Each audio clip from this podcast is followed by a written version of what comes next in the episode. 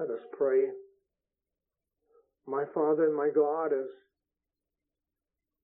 we all wait in thy presence this morning, we wait in the name of Christ, that thou will look upon us as you look upon Christ, the mercy seat. For we do not want you to look upon us in any other way. For it's only in Christ that we are accepted before thee. Only by his blood we are washed, and only by his righteousness are we clothed. And only by his righteousness are we justified before thee. Only by the cleansing of the blood have you made us thy very own, by the operation of the Holy Spirit in regeneration, and adopted us into thy family. We want to praise you this morning for all that you've worked, all you've done, the hearts that you've opened, the word that's gone forth, for all that you did yesterday, all the ones that you sent here. And we do pray for Randy and Laura this morning, that thou lead them and guide them by thy Spirit as they go on their way for a week honeymoon. We trust them in your hands. Now, my Father, we are to stand this morning between the living and the dead again. And who is sufficient for these things? I'm not. For thou knowest how prone I am to faint. But praise thy holy name, thou hast kept us in every fainting fit. For we have found thy grace to be sufficient for every need. We plead thy precious blood for cleansing this morning. Draw our hearts in from the world. May they be stayed upon thee. And our one desire, Father, coming into this holy place this morning, is to lift up Christ. And faith will be granted to each and every one of us to see him. We will behold the Lamb of God that taketh away the sin of the world.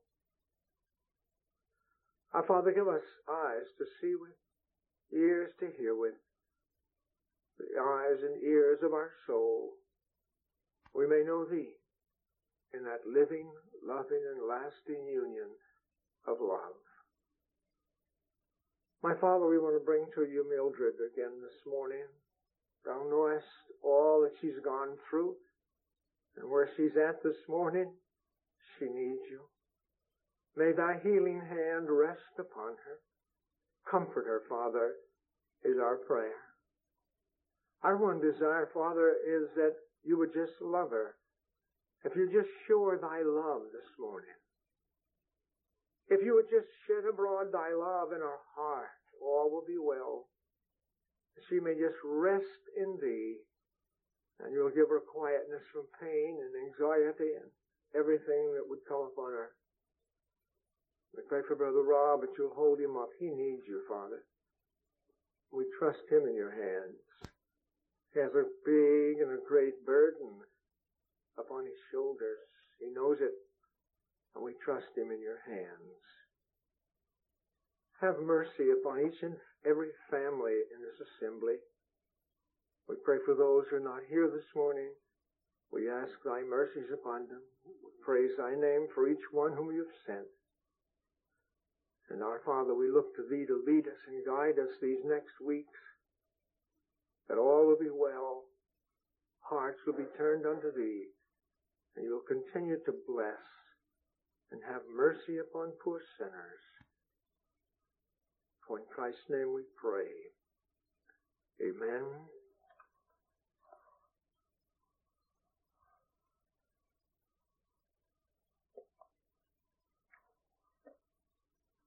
Last Sunday morning, we finished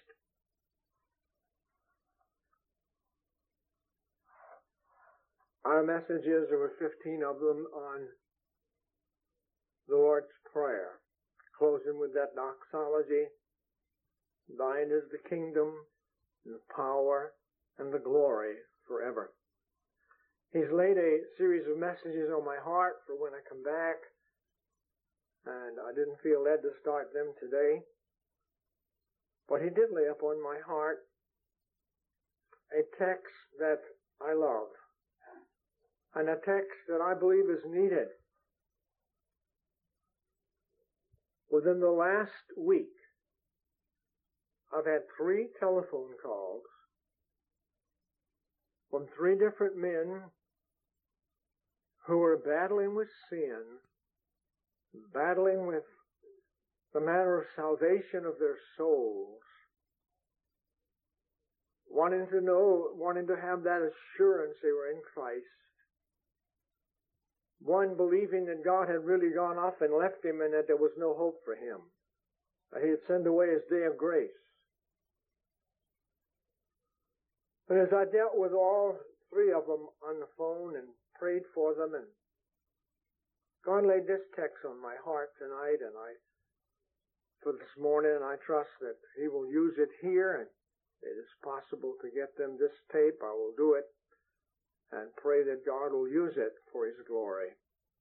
I want you to pray for us, and God will lead us and guide us.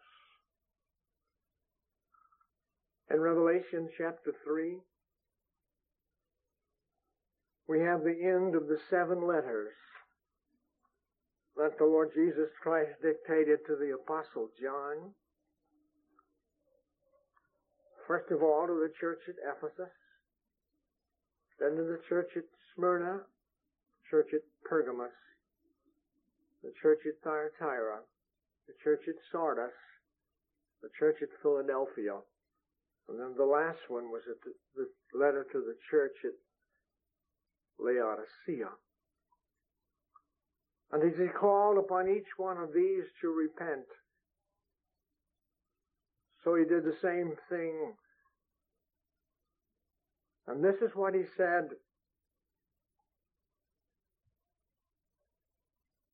Verse 15 of Revelation 3, I know thy works, that thou art neither cold nor hot. I would that thou wert cold or hot. So then, because thou art lukewarm and neither cold nor hot, I will spew thee out of my mouth. Because thou sayest, I am rich and increase with goods and have need of nothing, and knowest not that thou art wretched and miserable and poor and blind and naked. I counsel thee to buy of me gold tried in the fire, that thou mayest be rich, and white raiment that thou mayest be clothed, and that the shame of thy nakedness do not appear, and anoint thine eyes with eye salve, that thou mayest see. As many as I love, I rebuke and chasten. Be zealous, therefore, and repent. Behold, I stand at the door and knock.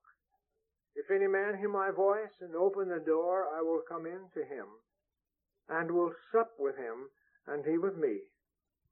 To him that overcometh will I grant to sit with me in my throne, even as I also overcame and am set down with my Father in His throne.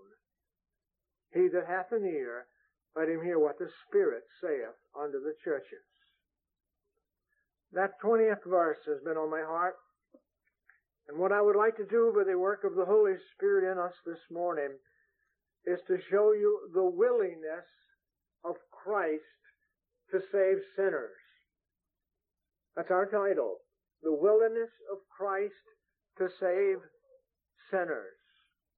Or you could put it like this: Christ's desire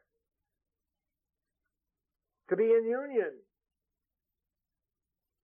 with such men who are sinners. He might save them by His grace and bring them into that loving union we were talking about yesterday afternoon, that living, loving, lasting union of love. Christ's desire, Christ's willingness to save sinners and draw them unto Him to themselves and deliver them from going down to the pit. I trust that you'll pray as we go into this text this morning. And God will, He's in our midst. He will take the word home to our hearts and it'll go past the visible ear and the visible eye, and it will the eyes of our understanding will be opened, and the ears of our affections and soul will be opened, that we might know the things that are made for our peace, and that God will be glorified in Christ. And our hearts will be broken and melted at His feet when we see Christ's desire to be in union and communion with sinners saved by His grace. His willingness, Christ's willingness to save sinners. Paul said in 1 Timothy 1:15, "This is a faithful saying and worthy of all acceptation, that Christ came into the world to save sinners, of whom I am chief." We have our Lord's own words for it in answer to the cry of the leper. The leper cried, "Lord, if thou wilt, thou canst make me clean." And Jesus put forth his hand and touched him, saying, "I will, be thou clean." And setting before you this morning Christ's willingness to save sinners and have communion with them and be united to them in that living, loving, and lasting union, I want us to look at four things. I want us to look at Christ's concern for sinners even before His incarnation, back in eternity. I want us to look at Christ's concern and willingness to save sinners in the days of His flesh. I want us to conceive Christ's willingness in His death in our behalf upon the cross. And then last but not least, His concern for the souls of men even after He has ascended into heaven. Follow us, will you? And let us look at Him, first of all, before His incarnation. We see in the covenant of redemption, in the covenant of grace, that God the Father and God the Son made with each other before the foundation of the world. We see God's willingness to send His Son to be the propitiation for our sins.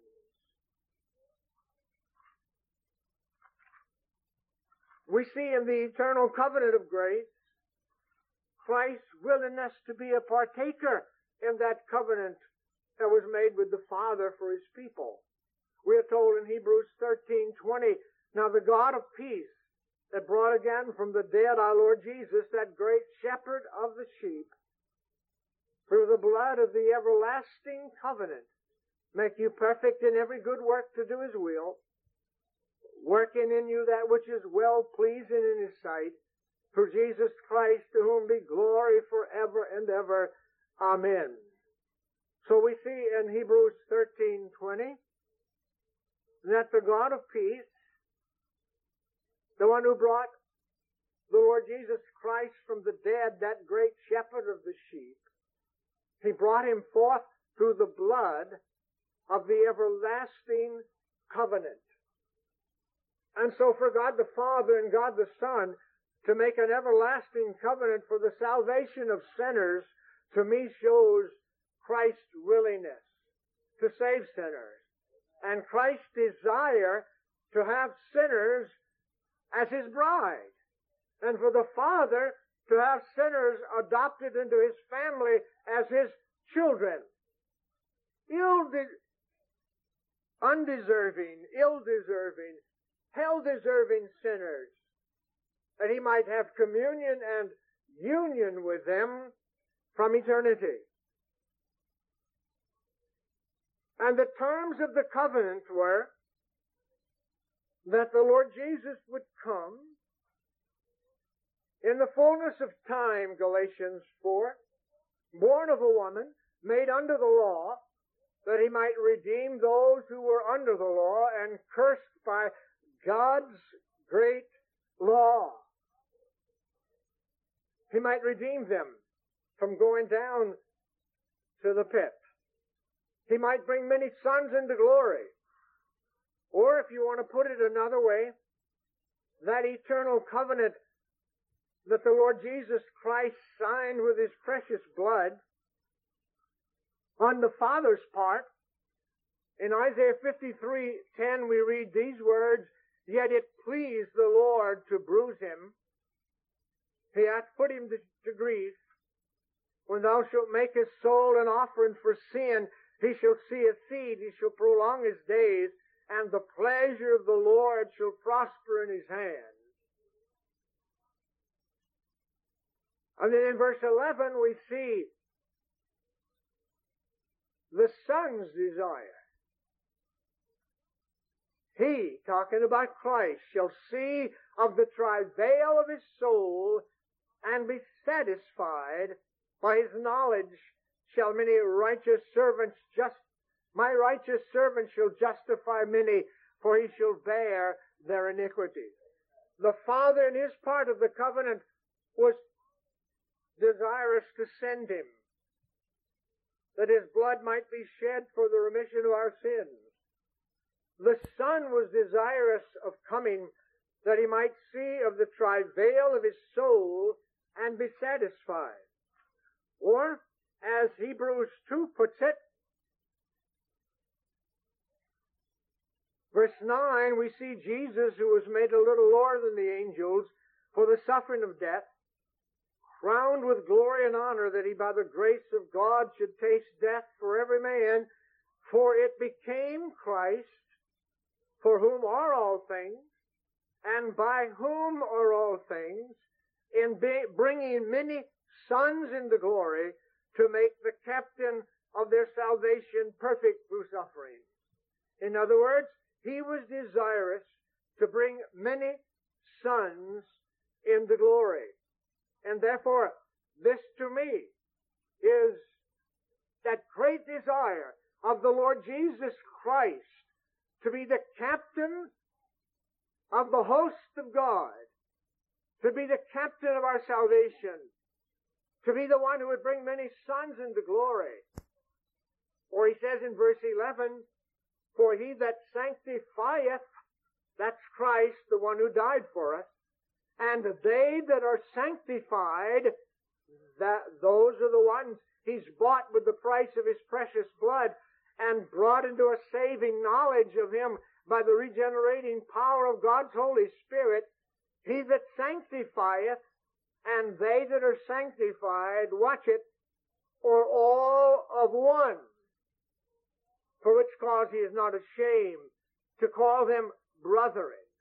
In other words, his desire to bring many sons into glory, his desire to have men in a living union with him, his desire to bring ill-deserving, undeserving, hell-deserving sinners into union with himself. He signed the eternal and everlasting covenant with the price of his own precious blood. How do we know that? Well, Peter tells us that in the first chapter of 1 Peter.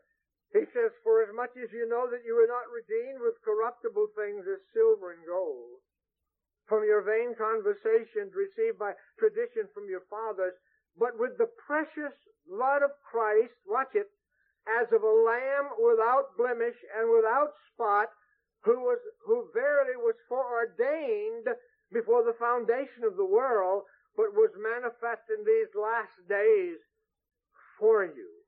His blood in the mind of the Father and the Son was shed from eternity.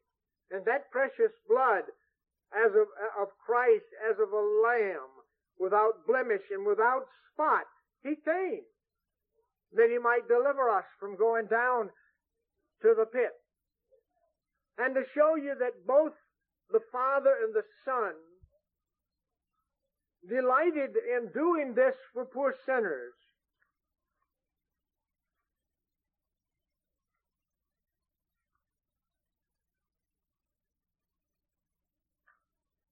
we have any sinners in the house this morning? Number one. Do we have any sinners that need the blood of Christ? I do. Do we have any sinners here this morning that desire to be in the family of God? I do. By the grace of God. And so he tells us in Romans 8:32, he that spared not his own son, but delivered him up for us all, how shall he not with him freely give us all things? And because the Lord Jesus Christ was willing to lay down his life for the sheep, then he gave himself without spot to God, that he might purge us from our dead works, that we might serve the true and the living God. In our Lord, high priestly prayer in John 17, he says in verse 6, I have manifested thy name unto the men which thou gavest me out of the world. Thine they were, and thou gavest them me, and they have kept my word. So he was willing to come.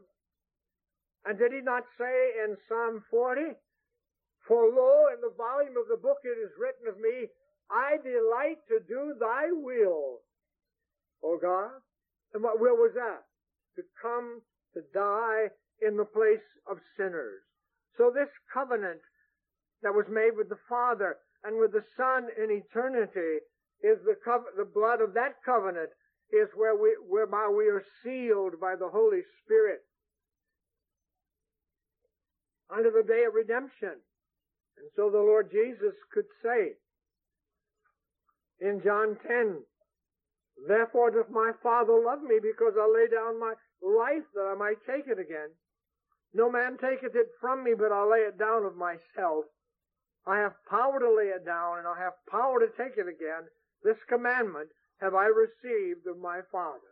The Lord Jesus Christ was willing to be a partner with the Father in the eternal covenant of grace, and he would be the one who would come and be made like sinful men, but without sin, that he would keep the law for us and bear its penalty on the cross and save us by his marvelous grace. Does that mean anything to you this morning? That's my life. That's my hope. That's all I have, is him. When our Lord Jesus Christ then in the days of his flesh came, Christ's assumption of our nature manifested his desire to have union with sinners. It manifested his desire and his willingness to save sinners.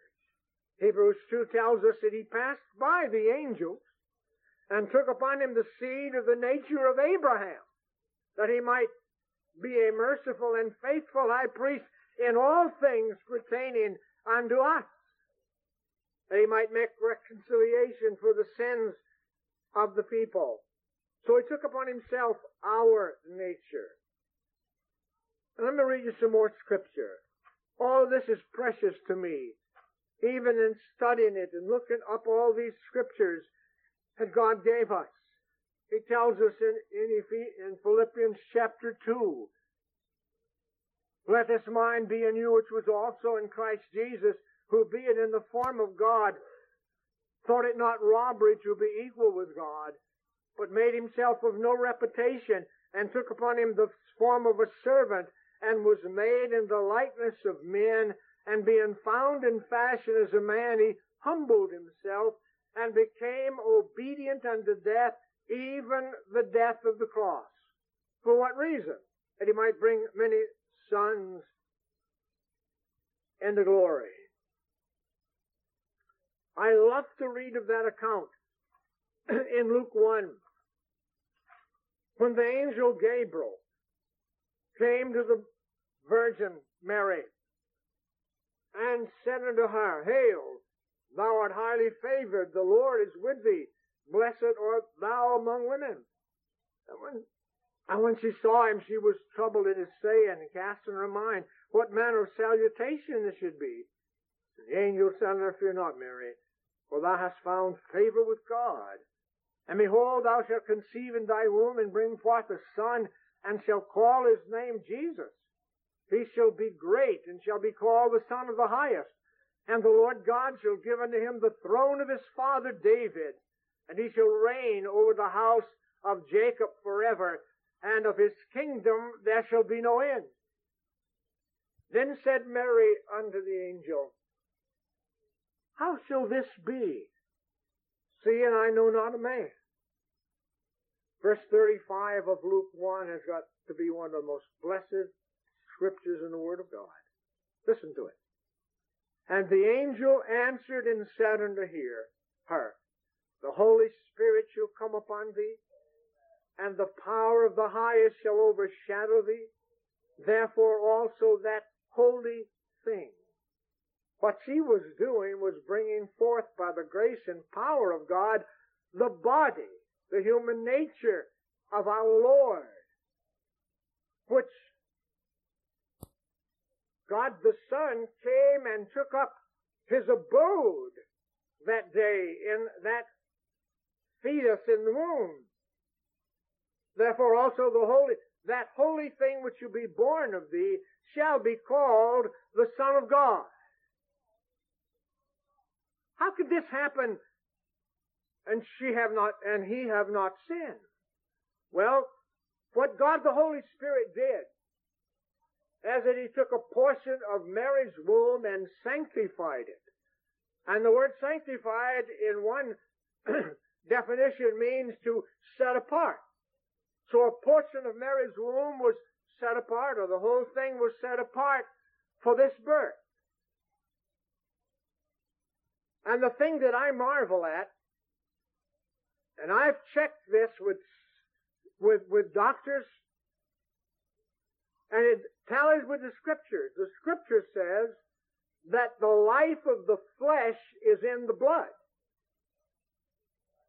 The Scripture also says in Acts 20:28 that to watch over the church which God has purchased with his own blood. In that moment of conception, I go back. Medical science tells us that not a drop of the mother's blood enters into the fetus. It's the father's blood. That tallies with the Scripture that the life of the flesh is in the blood. That lets me know how sin is passed from generation to generation. It's passed in the blood. And since man sinned, it's man that brings forth sin. And we're sinners from our mother's womb, according to Isaiah 51. Check me on that. I don't care. I've checked it too many times. But I pass it on to you this morning. He went through all of this. Now I want you to see something. He came. The eternal Son of God came and indwelt that human fetus that the Holy Spirit had planted in that sanctified womb of Mary, that no sin would touch him. The blood was the blood of God, the Father, and watched over. And our living God. And this breaks my heart for joy every time I think about it. That the Lord God of heaven, in the person of his Son, loved me so much that he desired to be cooped up in the darkness of a virgin's womb for 9 months, that he might come forth as the God-man, and that he might take that body which God had prepared for him, and take it to the cross after 33.5 years, and offer it upon that altar as a sacrifice for my sins. All that my blessed Lord went through for me shows me that he's willing to save sinners, that He desires to save sinners. He desires to bring them into that covenant of grace and to make us children of the living God. He married Himself to our flesh, to our nature. For we are told in Romans 8:3 these words, "What the law could not do, in that it was weak through the flesh, God sent His Son in the likeness of sinful flesh, and for sin, condemned sin in the flesh, and Christ was raised up from the dead by the glory of the Father, even so we should also be raised up in the resurrection power of salvation and walk in newness of life."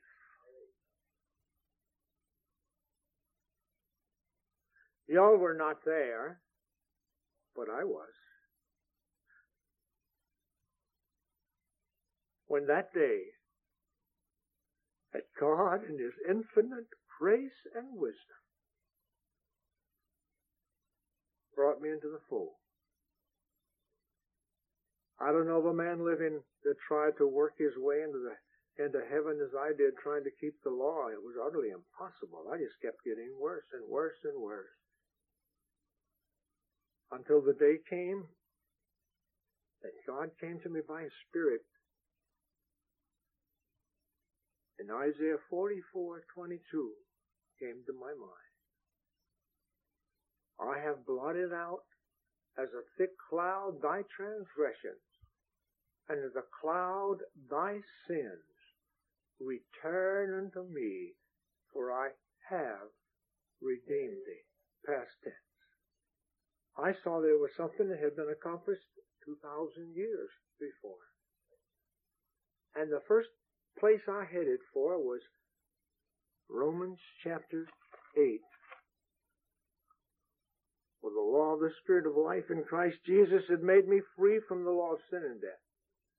For what the law could not do in that it was weak through the flesh, God sent His Son, His own Son, in the likeness of sinful flesh, and for sin condemned sin in the flesh, that the righteousness of the law might be fulfilled in me. Walk not after the flesh, but after the Spirit. That which I tried to do, I could never do. Christ did for me. Beloved, this shows me the willingness that Christ has to save sinners, and He desires to be with Him. The whole life of Christ upon the earth was an evident proof and demonstration of the desire of His heart to be in communion and union with us and to save us from the pit. How precious is Isaiah 38:17. "For peace I had great tenderness under Holy Spirit conviction, but thou hast in love to my soul delivered it from the pit of corruption and cast all my sins behind your back." He came to save me from that pit. He loved me. That's proof. He's demonstrated it. He even set Himself apart. "For this sake I sanctify myself." Why did He set Himself apart? As a Savior and a deliverer, that He might bring many sons into glory. His miracles that He did, His works of mercy, His power in healing the sick, and to deliver those who were caught in the mesh of sin and the power of Satan, as He cast demons out, as He healed the blind and healed the sick and brought to life the dead. All of this was Him showing that He was willing and desirous of saving sinners and bringing them into union with Himself. He said in John 3:17, "I come not to condemn the world, but that the world through me might be saved." When two of His disciples, James and John, came to Him and said, Lord, these over here are your enemies. Shall we call down fire from heaven like Elijah and just wipe them off the face of the earth? He said, you know not what kind of manner you are. He said, I did not come to destroy. I came to save.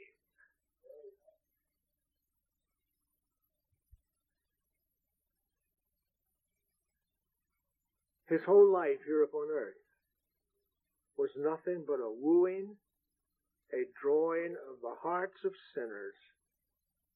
He rejected not the vilest. Now I want you to do me a favor. I want you to go to Matthew chapter 11. And I want you to put a finger, hold it there, in Matthew chapter 11 at verse 28. And then I want you to turn with me to Luke chapter 7 and hold a finger there on verse 37. And I want to show you the willingness of Christ to save sinners. Luke 7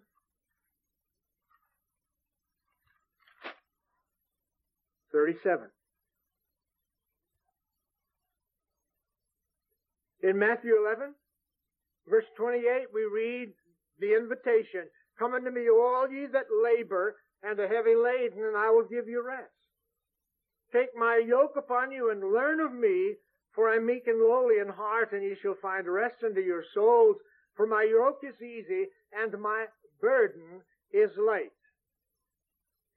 Matthew, the record of Matthew is just quits right there. He goes into something else. But in chronological order of the New Testament, the next thing that happened after that invitation was verse 36 of chapter 7 of Luke. And one of the Pharisees desired that he would eat with him, and he went into the Pharisee's house and sat down to meat. Watch verse 37. "And behold, a woman in the city which was a sinner, when she knew that Jesus sat at meat in the Pharisee's house, brought in an alabaster box of ointment, and stood at his feet behind him, weeping, and began to wash his feet with tears, and did wipe them with the hairs of her head, and kissed his feet, and anointed them with the ointment." She heard the invitation. "Come unto me, all ye that labor and are heavy laden, and I will give you rest." Did she find it? She followed him to the Pharisee's house. And you know, in those days, they ate in a laying posture. The table was set before them on the floor, and they laid on this arm, or whatever the other arm they were going to eat with. They would lay there, and they would eat, and their feet, the body was ticking back this way. So there he was with the rest of them. And she came in, and she began to weep and cry, and washed his feet with the tears of her eyes, and did wipe them with the hairs of her head, and she kissed his feet, and anointed him with that ointment that she brought in an alabaster box. And what was his attitude? Well, first of all, the Pharisee popped up in his mind and said, "Boy, if he only knew what this woman was, he would not let her touch him." And Christ knew his thoughts and said, "Simon, I got something to tell you." He said, "What is it?" He said, "There was a certain creditor which had two debtors. The one had 500 pence and the other 50. And when they had nothing to pay, he frankly forgave them both. Tell me, therefore, which of these will love him most?" And Simon said unto him, "I suppose he that whom he forgave most." And he said unto him, "Thou hast rightly judged." And he turned to the woman and said unto Simon, "Seest thou this woman? I entered thine house. Thou gavest me no water for my feet, but she hath washed my feet with tears and wiped them with the hairs of her head. Thou gavest me no kiss, but this woman, since the time I came in, hath not ceased to kiss my feet. My head with oil thou didst not anoint, but this woman hath anointed my feet with ointment. Therefore I say unto thee, her sins, which are many, are forgiven, for she loved much. But to whom little is forgiven, the same loveth little. And he said unto her, thy sins are forgiven. Was he willing to save sinners? And you know who that woman was, don't you? Mary Magdalene. And she followed him, you remember, to the garden that day. He revealed himself unto Mary Magdalene in that garden that day, where he revealed himself unto her first before anybody else. She heard the cry. He was willing for sinners to come unto him. He didn't mind them coming. He wanted them. He drew them. In fact, he was the one that told her to come unto me, all ye that labor and are heavy laden, and I'll give you rest. He knew she was coming. He waited for her coming. And he waits this morning. I stand at the door and knock. If any man will hear my voice and open up, I will come in and sup with him, and he with me. Well, you might be like the man who called me, one of the men who called me this past week.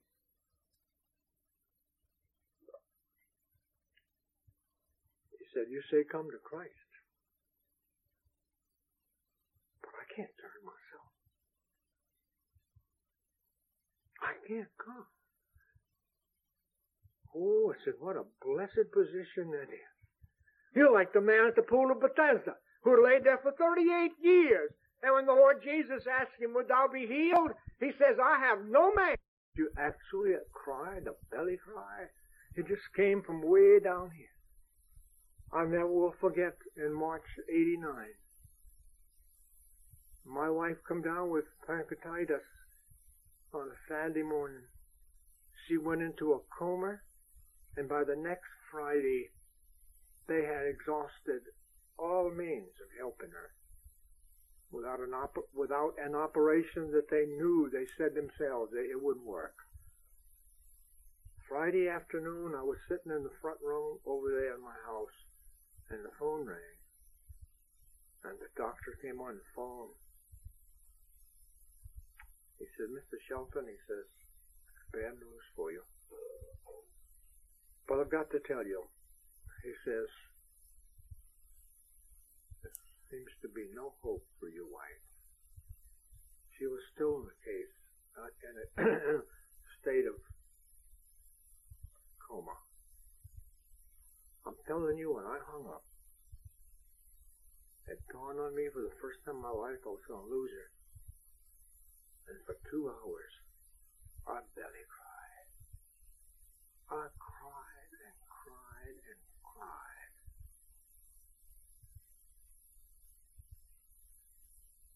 Then I called my oldest son, told him, and I said, son, please call your sister, because I know if I call her, we're not going to be able to talk. Usually my daughter's the one who I call first on anything. Then I called my youngest son out in Beaumont, Texas, and he was in New Orleans by 12 o'clock that night, and stayed with his mom 2 days and 2 nights. Still in a coma. She never even knew he came. But I belly cried. And when I was meditating upon this verse of Scripture, Christ so loved sinners that he belly cried over it. Can you imagine that? He just cried from the depths of his whole being. If thou hast known, even thou, at least in this thy day, the things which belong unto thy peace, but now they are hid from thee. Another place in John 5:40, he said, you will not come to me that you might have a life. It will not come. I can just see him this morning weeping, crying over sinners. And you know he's here this morning. I don't know if he's weeping in heaven. I'm sure he must have wept all he was going to weep down here. But he's concerned for sinners. He wants to such a desire for them to be with him where he is forever and forever. And then I go from that scene and I go to Luke 10 and I look at verse 21, and these are the words I find. In that hour Jesus rejoiced in spirit and said, I thank thee, O Father, Lord of heaven and earth, that thou hast hid these things from the wise and prudent, and hast revealed them unto babes. Even so, Father, for it seemed good in thy sight. The babes came to him.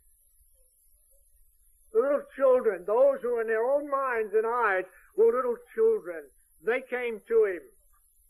And I love to think of Zacharias, or Zacchaeus, in Luke chapter 19. I love to think of him being as a little child. Well, did he not run up and get up? He was short of stature, and he ran ahead of him and got in a sycamore tree that he could see him as he went by. And when he went by, Jesus came to the place and looked up and saw him and said unto him, Zacchaeus, make haste and come down, for today I must abide in thy house. This man was a publican. He was a tax collector. He was the worst of all kind of sinners. He said, come down, today I must abide in your house. And he made haste and he came down, and he received him joyfully. These are the words I love to read. And when they got in the house, verse 9, Jesus said unto Zacchaeus, this day is salvation come to this house, for as much as he also is a son of Abraham.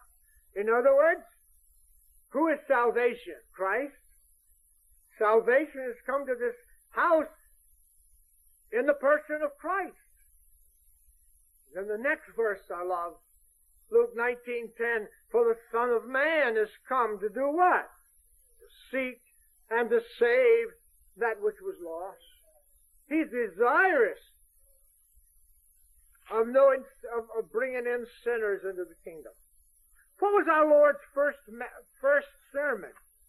It's recorded in Luke 4, verse 16, and he came to Nazareth where he had been brought up, and as his custom was, he went to the synagogue on the Sabbath day and stood up for to read. And there was delivered unto him the book of the prophet Isaiah. And when he had opened the book, he found the place where it was written. You talk about the providence of God. This was the providence of God. They were reading through the Old Testament scriptures, and they had come that morning, the 61st chapter of Isaiah was to be read. And as the scroll was unfolded and handed to him, guess what he read? This is what he read. It's recorded in Isaiah 61. This is what it read. This is what he said. The Spirit of the Lord is upon me, because he hath anointed me to preach the gospel to the poor. He hath sent me to heal the brokenhearted, to preach deliverance to the captives, and recovering of sight to the blind, and to set at liberty them that are bruised, to preach the acceptable year of the Lord. Was he willing to save sinners? That's the reason that he came. Then again, he was never too weary to talk with a sinner. He set out on Jacob's well in John 4 because he was weary. But when the woman of Samaria came, who had 5 husbands, and the one she was living with was not her husband, this adulterous woman came. He said, woman, will you give me the drink? She looked at him in surprise and said, you, a Jew, and a man is going to talk to a Samaritan woman? Why, you look upon us as dogs. and you ask me to drink?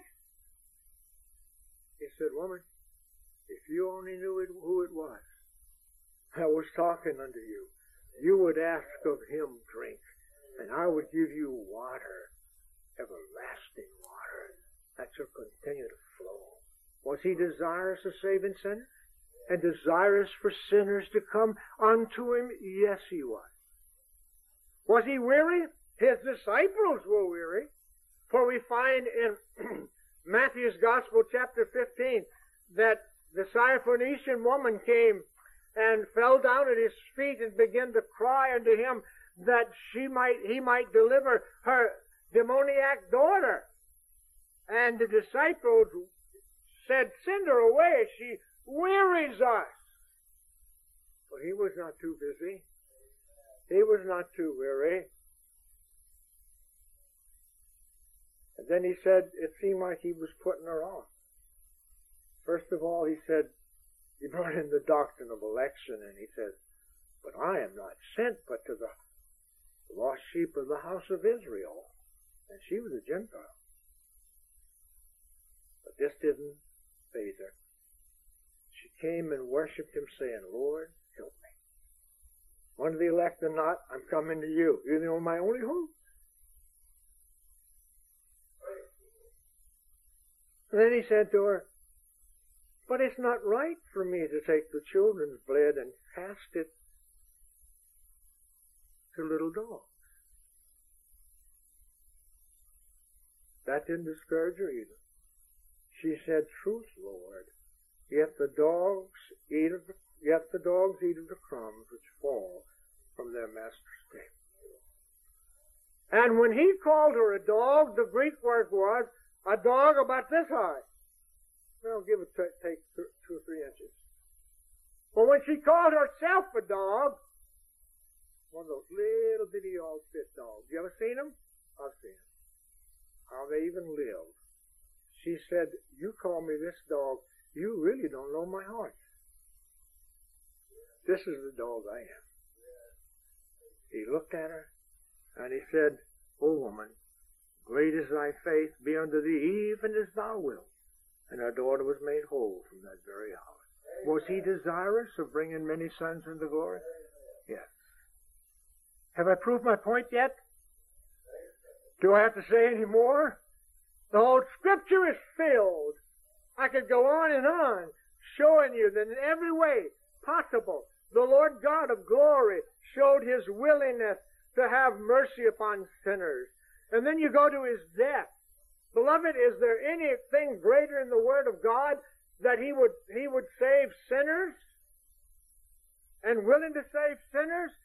But when you go to Gethsemane and you find him there, when our sins were laid upon him, and he was ready to die. He knew that Gethsemane was not the altar he was to die on. It had to be the cross. So he cried for help. God sent it. Sent the angel. Our sins was upon him. And from then he opened not his mouth. And he went to the cross. Was he willing to save sinners? Amen. What was the second cry from the cross? Do you remember? Today thou shalt be with me in paradise. Who was he speaking to? He was speaking to that thief on his right hand. He was willing to save sinners under every condition. He took time out from dying for your sins and for mine, and he was willing to save this poor old soul in the providence of God that was put there on his right hand of mercy. And he said, Today thou shalt be with me in paradise. And doesn't he speak the same words to you this morning? Is not the same invitation that he made to Mary Magdalene the same today? Come unto me, all ye that labor and are heavy laden, and I'll give you rest. Is not the same promise that he gave in Isaiah 1:18, still in effect today? Come now and let us reason together, saith the Lord. Though your sins be as scarlet, they shall be white as snow, and though they be red like crimson, they shall be as wool. Is not the same word in our Bibles today in Isaiah 55, Ho! Everyone that thirsteth, come ye to the water, and buy without money or without price. And brother, I had nothing to bring to him. And he goes on down there in the 6th verse, and he says, seek ye the Lord while he may be found. Call ye upon him while he is near. And the 7th verse is the one I love. Let the wicked forsake his way, and the unrighteous man his thoughts, and let him return unto his God, for he will abundantly pardon. Are not those verses of Scripture still there that God invites us? Seek ye the Lord while he may be found. Call ye upon him while he is near. And he's near this morning. He's here to save sinners. He sent us here to tell you of the joy that he receives. For the Scripture says that there is more joy in heaven over one sinner that repenteth than over 99 just people that need no repentance. And he rejoices. I wonder how many times a day he must rejoice as sinners all over the world are coming to him. Beloved, will you listen to me? We're not the only ones who have the truth. There are others. We're not the only church, the only ministry. We're not the only ones who have been taught of God.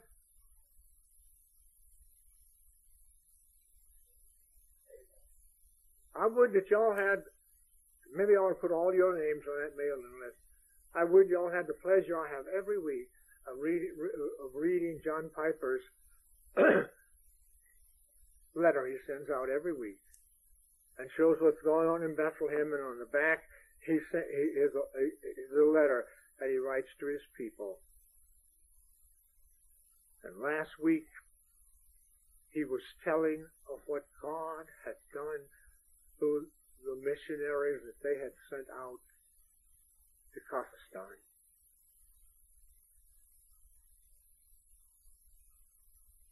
Muslims, that church is doing with people what we're doing with literature.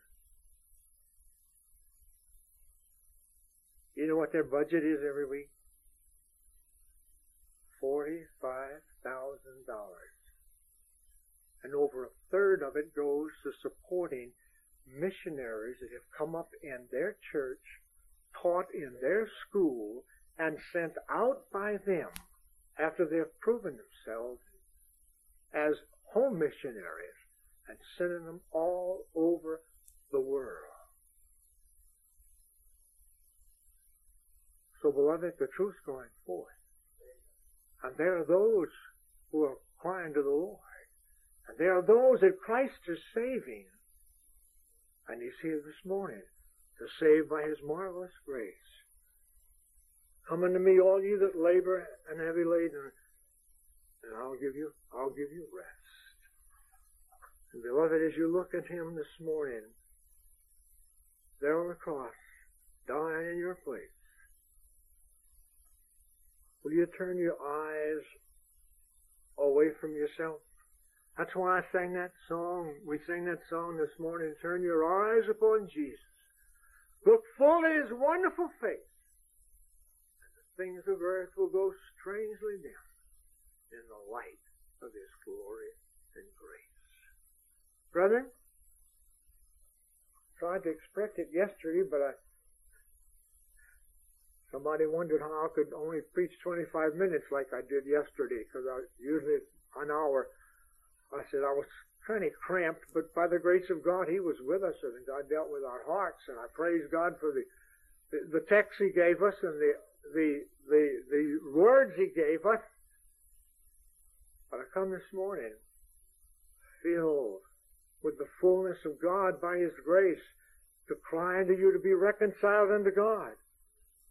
Sitting here this morning by the grace of God, how many of you are in Christ? How many of you are rejoicing?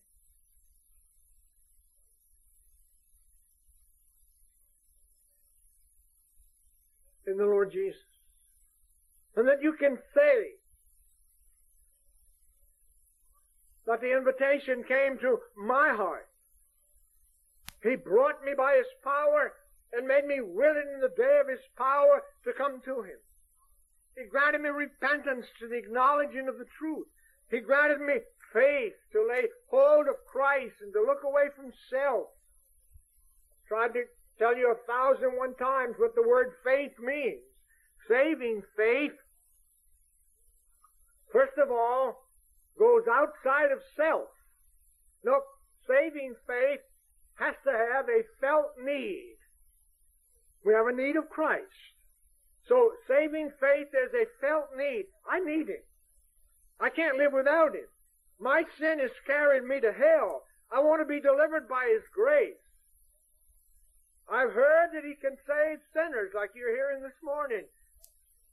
So faith, the second thing, it goes outside of self, because it's going to find nothing here that can save it. Try as it will, it will not. So it goes outside of self, and saving faith in the third place goes to Christ, and beholds him as a felt need. There's a going outside of self, and there's a going to Christ by faith, a looking away unto him, looking unto Jesus, the author and the finisher of our faith.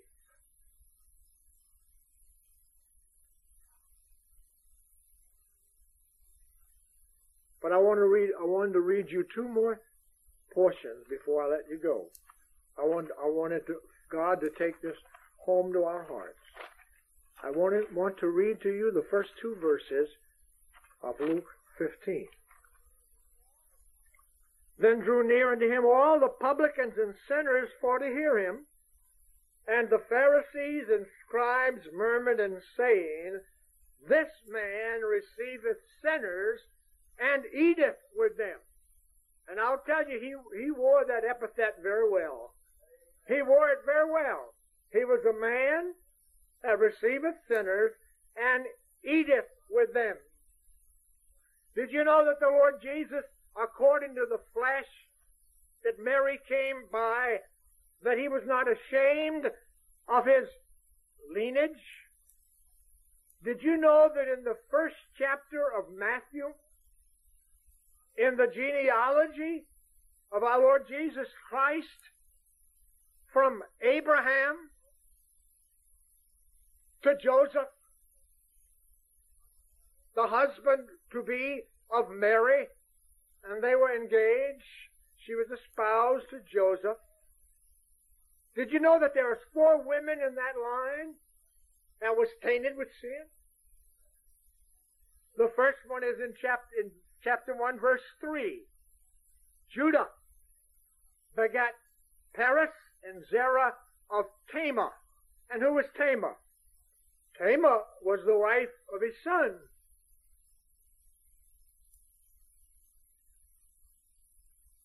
In other words,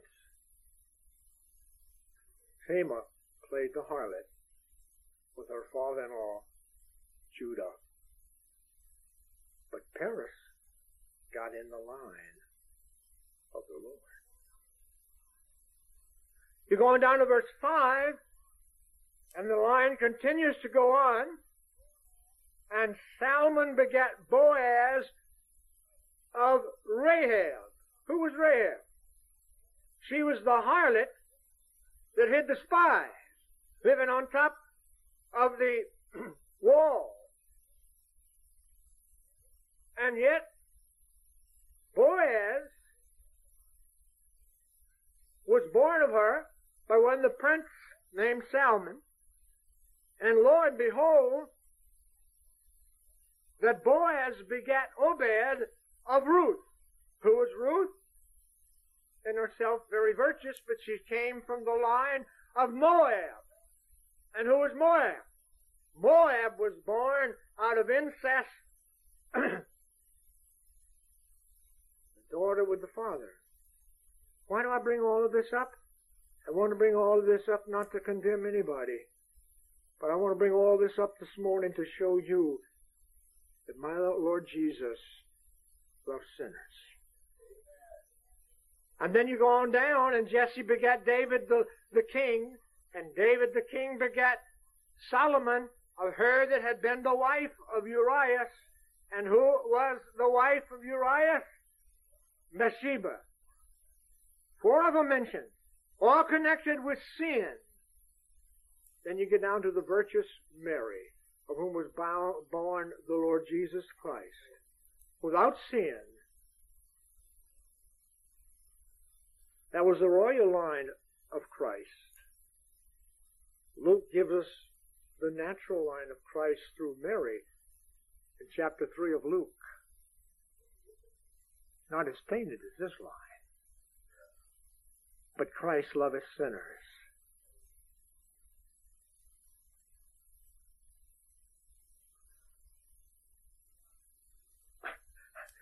You know, I feel so helpless right now, I don't know what to do.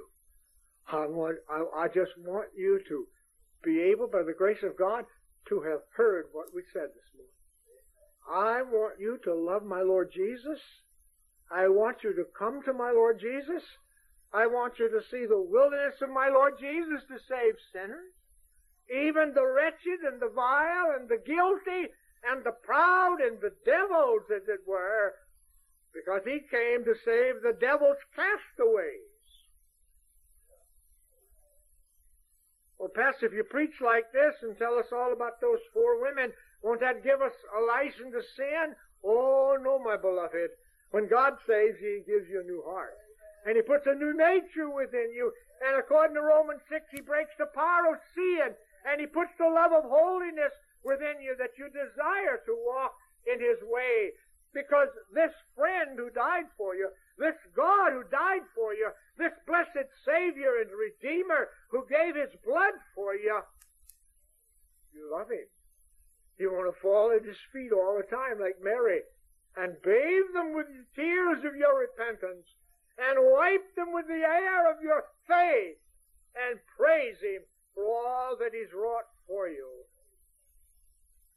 And so I would that every one of you who's heard the message this morning could go away from this place saying, praise God for Christ and his willingness to save sinners, and especially me.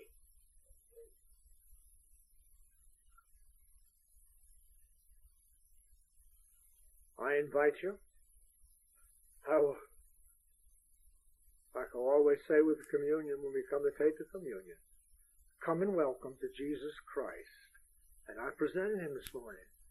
And I would let you know, come and welcome to him. This man receiveth sinners and eateth with them. He'll make you a new creature. He'll blot out your sins as a thick cloud. He will wash you and cleanse you and love you. And I tell you, you'll never get over it throughout eternity.